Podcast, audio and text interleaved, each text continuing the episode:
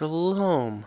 Welcome to this episode of Juan's World. I'm your host, Juan Salceda, and today we will be taking a look at forbidden love, if you could call it love anyway. It's a little bit more of a case of necrophilia, but we'll get to that later. Before we get to that, I'd like to talk about our charity of the month a little bit, Be Remarkable. If you haven't listened to my last podcast, we're starting a little thing here where I talk about a charity every month and I just give some information and how you can donate. So yeah, this month's charity is Be Remarkable. They're helping to end the stigma centered around mental illness in teenagers and adults. And they got this really cool thing going on their Instagram where they give examples of celebrities and famous people who have had mental health issues and just what they've suffered from and talking about their mental health issues, which is really cool. I think that's an awesome thing to do, so shout out to them. And alright, let's get started on the subject at hand. So, in 1930, a man named Carl Tanzler was living in Key West, Florida. He had migrated here, and he was working as a radiologist when he stumbled across this woman named Elena Hoyce. So, she was checked in for tuberculosis, which at the time that was deadly, 1930s, a lot could kill you. A cough, a sneeze. Hippos were still deadly back then. Hippos are I'm pretty sure they've killed more people than alligators and sharks combined. Statistically, don't check me on that, but I'm pretty sure that's legit. If you've ever seen a hippo move underwater, it's the freakiest thing ever. Because that thing's so huge, but it's coming at you. And everyone's played Hunger Hippos. You just see them big old jaws moving up and down in the waters. Yeah, that's not cool. I'm surprised Louisiana doesn't have anything like that. But Pablo Escobar actually screwed over Colombia with the whole hippo thing, because when he got incarcerated, his personal zoo that he had hippos transported in, they actually escaped. So there's a issue right now with Colombian hippos, because they started mating, and they made babies, and eventually those babies made babies with other hippo babies, no incest hippo babies. They're having a real issue with that right now, which is kind of funny. Out of all the things Pablo Escobar could have done to bring issues to Colombia, which he did, one of them was a hippo overpopulation. There has to be some sort of irony in that, I'd imagine, but anyway, I don't even know how we got to that topic. But he was working as an x-ray technician where Elena went, and as a child, Tanzler had this dream where a dead relative showed him a woman he'd meet one day. A Spanish woman. That woman he thought was Elena. So he, like anyone would do, he convinced his parents to set up x-ray machine at their house. He stood the night and would always make medicines and all that. And by the way, Elena was 21 years old. She already had a husband that had left her. And they were technically still legally married until she died. Which, that's important. You'll see why. Tanzler was 55 and German. And by the way, Tanzler had a wife. He was married at this point. Yeah, he left his family and was telling her about all these great accomplishments he had, that he was this great man, he was a count, which to me all that really means is he was a vampire, but it probably means doctor or something cool like that, I don't know. And he was obsessed with her, so he tried to cure her, and he tried to use all these crazy different medicines he just kind of made at his house.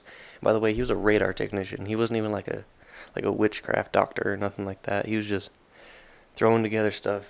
That's not good for anyone who's taking a combination of medicines. I'm sure you can relate. So he continued to, try and hit on her, try to give her offerings and stuff while she was dying of tuberculosis. And I'm sure his concoctions of drugs didn't help either. Thankfully, it wasn't a Bill Cosby concoction. She was just trying to survive, and he kept offering her stuff, and eventually she died of tuberculosis 1 year later, 1931. So he had her funeral paid for and had a monument kind of built for her on her grave. And so he actually had a phone installed so he could talk to her, which I don't know how those conversations would go. I don't really want to know. Pretty one-sided. Jeez, what does that remind you of? I don't know. So 2 years after her death, he moved her body to his home, and he just put her in a wagon, like a little red wagon, like in the Calvin Hobbes skits where they're riding down the mountain. Like, he just threw her body in one of those, and that was 2 years. I don't know how much composition a human body can do in 2 years, but I'd imagine it's a lot, like an unrecognizable amount. Like, if you saw someone 2 years after they died, after they were buried, I don't think they'd be looking the same, or even pleasant to look at. It probably smelled like death too, literally. So Tanzler kind of filled the body with rags. He kind of just stuffed her face up, which I'm pretty sure there was some accessible holes in her face, probably her eye holes, whatever, because, again, she was dead and decomposed. So he secured her bodies with wire, mended her skin, and replaced it with wax and plaster. And there's pictures of the body, and they're pretty disgusting looking. Like, he basically encased her body in another body. But even worse, he made some private parts for the body for necrophiliatic purposes. I don't even know where to start with that. That's just kind of disgusting. It's very disgusting, actually. That's terrible. And, you know, he had a wife and kids, and nope, he was set on just this dead body. Ugh. Anyway, he dressed her in clothes and made a wig of her own hair. He actually got the hair from the mother of the girl, who gave it to him as a gift after she died, which I don't.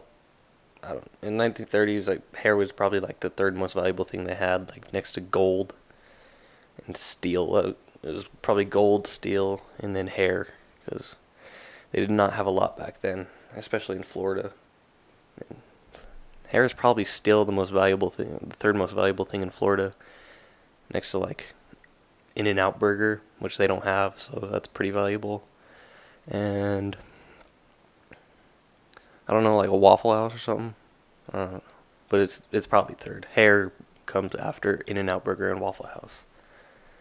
So yeah, he put glass eyes in the thing, perfume for the smell of the rotten body inside of his encasing, threw some clothes on her, and bada bing, bada boom, just like new. You know, when they tell you all the car is just a body, and you can make a whole new shell, or like a hermit crab, like you just put it in a new shell and it's all brand new. That doesn't really work for human bodies. The story just kind of gets crazier from there. He's making the naughties to a dead body, and he's also planning to build a rocket to shoot her into space to bring her back to life. I kid you not, this was his goal. And this only works for Superman and or no other being on the face of this earth, because that is ridiculous. There's not even any religious standpoint to stand behind, like that could resurrect someone. Like, he was just like doing the math in his head, and he's like, this sounds about right. Sounds like the sensible thing to do, just rocket up her body into space. And from the looks of it, it literally just looks like a wood airplane you'd buy in like the 50s. There's pictures of it. You just have to look up the name of the guy, Carl Tanzler, and just go to images on Google, and you'll see the images of the dead body too, so be very wary of that. Well, you've gotten this far in the podcast, so you're probably obviously interested. But yeah, he was about to rocket that thing into space to bring it back to life. By 1940, after he'd had the body for like 7 years, Elena's sister went to Tanzler's house, and she found the body just sitting in bed, just laying there, just waiting for him to come back home. She had dinner on the stove and everything, so when the police took her, I'm sure she was a little upset about that. He was arrested, but then the statute of limitations on grave robbing had already passed. So I guess necrophilia was not a crime back then, which is, now you know that, but is it even a crime now? Like, I'd imagine it is. It has to be. And if it is there statute of limitations on it? Like, did they learn from this? Because in Florida, I'd imagine necrophilia is, like, loud. I mean, it's Florida. But in the other parts of the country where we don't do that to corpses, is that allowed? I don't know. But anyway, the body was removed, and they put it at a local funeral home. And there was a huge spectacle of people who came to see it, like 6,000 people. A lot of the press actually chose to romanticize what had happened between the two people. I mean, the guy and the dead body. I mean, to be honest, it's probably a better love story than Bella and Edward in Twilight. After all, I mean, it's kind of the same thing. Like, he's undead. She's not dead. He's kind of dead because he's a vampire, but she's not dead at all. He's like 100 years old. She's not 100 years old at all. He looks like he's in high school, but he's not. Why would he stay in high school if he was been alive for that long? What was the reason? That's kind of creepy. Like, he's that old, but he doesn't look that old, so he goes to the high school anyway. That's pedophilia. Icky. Alright, but anyway. So, for the rest of his life, Carl Tanzler longed for Elena. He wanted his dead body back, because, I mean, he built the thing. He at least wanted, like, a return policy or something. Like, even Walmart gets that. Like, I wonder if they gave him a receipt for it. Yeah. It was buried in an unmarked grave, so he couldn't do it again. And he had a doll of Elena. And his wife actually took him back, by the way. So he either hid that in his house or she knew he had it and just didn't care. So basically he was living with the doll of the woman that he dug up and slept with. Now, that's pretty freaky deaky if you ask me. Like, Annabelle's scary, but some dude who do that and like, okay, you dug her up once, then you proceed to make a shell casing for her decomposing body, and you talk to it, and you fall in love with it, but then you have the nerve to make another doll of her?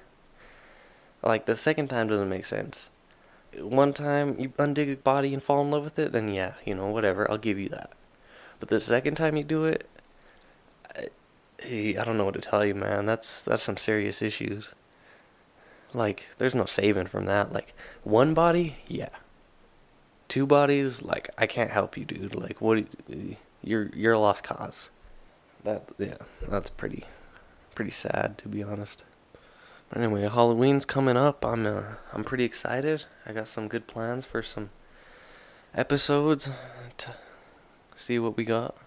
Look up some more true scary stories. I haven't really had time to think of or get any more stories to broadcast. I was kind of preparing for this one for a while, but definitely I'm looking forward to doing some more. We have a few weeks left in October.